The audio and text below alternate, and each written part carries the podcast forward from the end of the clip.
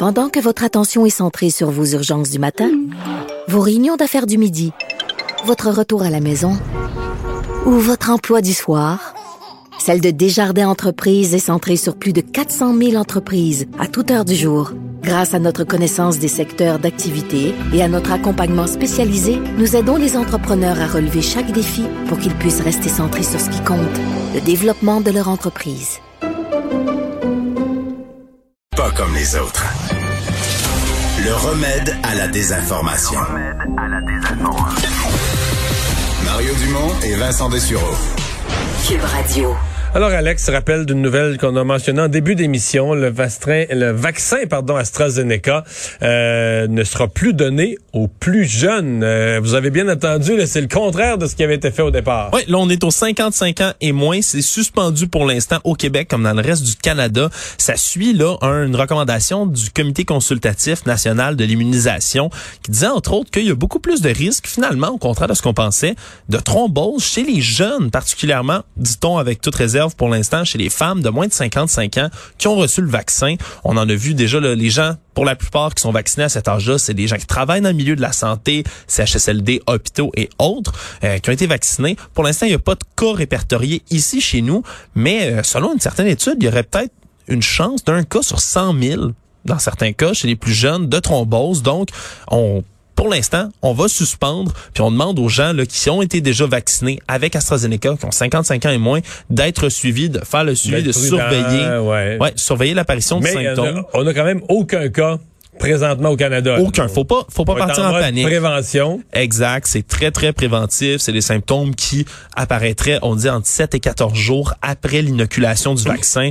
Donc, on continue de faire attention. C'est pas la panique pour l'instant, mais on va continuer à vacciner les gens de 55 ans et plus, euh, somme toute, avec ce vaccin-là. Pour l'instant, c'est les plus jeunes qu'on tente d'éviter de vacciner. Euh, le président Joe Biden qui, euh, lui, de son côté, euh, annonce que ça vaccine et ça n'a pas fini aux États-Unis. Moi, il était en point de presse tout à l'heure. Il a annoncé une accélération encore de la campagne de vaccination aux États-Unis. Puis il a fait en même temps une mise en garde. Hein. Il a dit il est trop tôt pour célébrer. Il a, il a imploré, demandé aux gouverneurs, à tous les gens des États de remettre les mesures en place, parce qu'il y en a beaucoup qui l'ont enlevé, il y en a beaucoup qui sont revenus en arrière, qui ont décidé d'enlever, entre autres, l'obligation de porter un masque dans certains lieux et autres. Mais là, pour l'instant, ils demandent au gouverneur de remettre en place ces mesures-là en disant que la bataille est presque gagnée, mais pas encore. Et là, c'est spectaculaire, Mario, quand même. Il a promis aujourd'hui que 90% des adultes américains vont être éligibles au vaccin, donc pas vaccinés, mais éligibles pour se faire vacciner d'ici le 19 avril. C'est bientôt, là. c'est dans 90% donc, on, vraiment, là, c'est, une mesure qui continue à augmenter. Là. Déjà, il y a 143 millions de doses qui ont été injectées. C'est 16 de la, de la population qui est 100% vaccinée totalement, donc les deux doses pour les vaccins qui en ont besoin. Euh, 50% des plus de 65 ans aussi aux États-Unis sont vaccinés.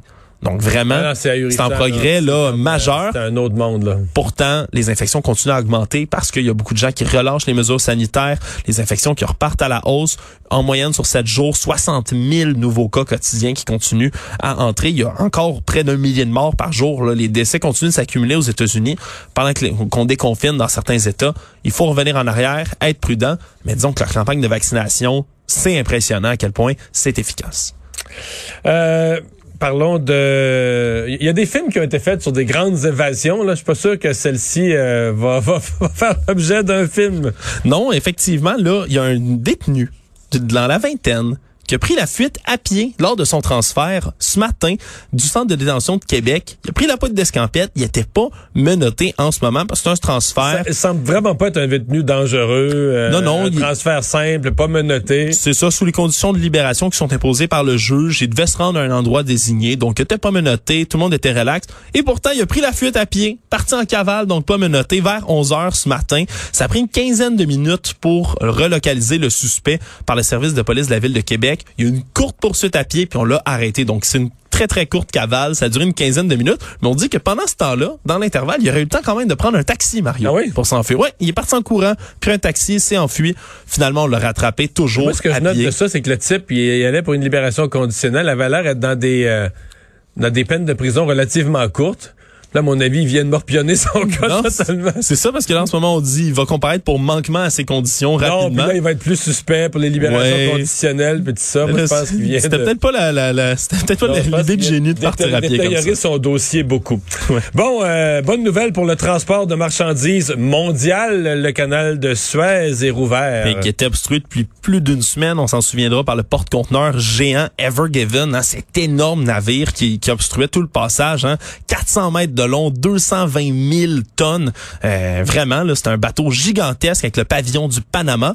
Et là, finalement, ça a été libéré ce matin. On a déplacé, dit-on, 30 000 mètres cubes de sable qui ont été dragués, 13 remorqueurs qui ont été déployés pour diriger le navire. En ce moment, il est sorti. On l'envoie dans une zone hors du canal pour qu'il soit inspecté, là, pour être certain qu'il n'y a pas eu des dégâts plus permanents euh, à sa proue ou à sa poupe. Parce qu'on avait commencé à le bouger déjà très, très tôt à l'aube ce matin. Évidemment, en Égypte, on bougeait la poupe qui était immobilisée. Et là, Sauf que là, on a, euh, on a de l'accumulation. là. On dit le transport, on parle de semaines avant que le transport revienne. Je pensais pas que c'était si occupé, là, que c'était à la queue leu tout le temps, au point que une semaine sans que les bateaux passent, là, t'as une, euh, t'as une file sérieuse. Ben, on, on oublie à quel point le transport maritime, c'est majeur hein, pour déplacer des marchandises à l'international. C'est 10% du trafic maritime, du commerce maritime international qui passe par là. Euh, écoute, c'est quand même énormément. En ce moment, c'est un embouteillage de 425 navires différents. Euh, c'est une voie longue de 190 km, hein, le petit can, le petit, le grand canal de Suez plutôt. C'est trois jours et demi environ. Là, tu te le demandais tantôt pour résorber tout ce trafic-là. Puis on dit que ça va être maintenu le 24 heures sur 24. Le canal va être ouvert pour que les bateaux y passent. Chaque jour de blocage, c'était entre 6 et 10 milliards de dollars que ça coûtait euh, en tout là, au commerce mondial. Tout ça. Non, parce que c'est des gros bateaux qui passent là, là, des Ouais. quantités de marchandises assez, comme mettons Ikea, quelques bateaux, puis Ikea, ça bousillait leur approvisionnement à Ouais, l'échelle ça du monde. commence là. à coûter très très cher. L'Égypte, entre autres, parce qu'eux retirent en, c'est 12 à 14 millions de dollars par jour de fermeture qu'ils perdaient. Ouais, c'est leur rideau au. Québec, ça. Hein? Ouais, alors ils se sont mis vraiment à, à tout le monde pour déplacer tout ça. Il y a des gens qui sont tristes par contre, Mario, que Hmm. le bateau ait bougé, qui sont très très tristes. Pourquoi? Ben, les adhérents de QAnon, Qu'est-ce qu'il y a là? ben étaient convaincus. Je sais pas si tu avais vu un tout petit peu cette histoire-là. J'ai vu qu'ils pensaient que c'était un bateau potentiellement rempli d'enfants là, euh, à la solde des, des pédophiles. là. Ouais, ben c'est parce que D'ailleurs, à la grosseur de ces bateaux-là, là, où mettons des dans un seul container, t'as une cargaison de meubles, t'as des milliers de containers. ça ferait beaucoup d'enfants, C'est Mario. pas combien d'enfants, là, ouais, c'est ça, là. Non, je, dans- je pense pas qu'ils croyaient là directement que c'était rempli d'enfants, mais on pensait du côté de beaucoup de gens qui ont une ça a été relié entre autres, euh, re- relié par contre par des grands influenceurs qui ont repris cette nouvelle-là, qui en ont lié plein de petites ensemble parce que le bateau fait partie de la compagnie de livraison Evergreen. Oui. Mais Evergreen, c'est aussi le nom de code d'Hillary Clinton lorsqu'elle était première dame des États-Unis. C'était Ah, son nom de code. Ben, un et un font deux. Le call sign qu'on dit, le numéro à titre au bateau, c'est H3RC. Si tu prends juste le HRC, Mario, ça fait quoi? Hillary Rodham Clinton. Les initiales. Je, je te jure, je te jure, c'était ce qui était relié. Ils ont même parlé d'un des remorqueurs qui s'appelait Baraka 1. Le Baraka Barack. Barack Obama, qui fait partie de tout ce complot, Mario, et les liens n'en finissaient plus. Ouais, on, puis là, on était super réjouis que le bateau soit bloqué en disant, enfin, on va pouvoir aller rentrer dans le bateau, sortir les enfants, exposer au monde entier, enfin, la cabale, ils sont là, ils déplacent des trucs. Là, finalement, le bateau a repris sa, sa route. On n'a pas sorti Oh là. Mario. Quelle tragédie. Bon. Euh, L'armée canadienne, euh, vraiment là, pas facile de recruter des femmes, mais surtout pas facile de les garder. Euh, ce matin, je parlais avec le caporal à la, à la retraite, le, M. Drapeau, qui disait, lui, faisait directement le lien avec tous les problèmes d'inconduite sexuelle et la, la perte de confiance des femmes dans leur employeur, l'armée. Ouais, parce que c'est difficile la rétention, surtout là, en date du 5 mars dernier, c'était 16,2% des effectifs des forces armées canadiennes qui étaient composés de femmes. Mais il y a un an, c'était 16 Ça a juste augmenté de Mais ça 2 peut pas monter parce qu'ils en Le recrutent. 0,2 ouais. Ils, en, mettons, euh, ils en recrutent 1500 dans une année, puis il y en a 1200 qui quittent. C'est comme euh, Ouais. tu remplis un panier percé. Là. Exact, d'un chiffre précis. L'an dernier, 1665 qui s'enrôlaient. Mais il y en a 1238 qui sont partis. Donc vraiment, c'est une difficulté de rétention. C'est difficile du côté des forces armées canadiennes de garder les femmes. Euh, on veut pourtant là que les femmes représentent d'ici 2026 25% des effectifs dans l'armée. Puis on dit que c'est important, surtout j'ai entendu également M. Drapeau qui parlait, il faut qu'il y ait un, pour qu'il y ait un changement de culture chez les militaires, il faut qu'il y ait des femmes en poste de commandement, il faut em- embaucher plus de femmes, puis surtout on doit retirer au, du le dossier des de, les dossiers de nature sexuelle, pardon, des mains de la justice militaire, plutôt euh, de les confier à un tribunal civil, pas garder ça entre les militaires eux-mêmes.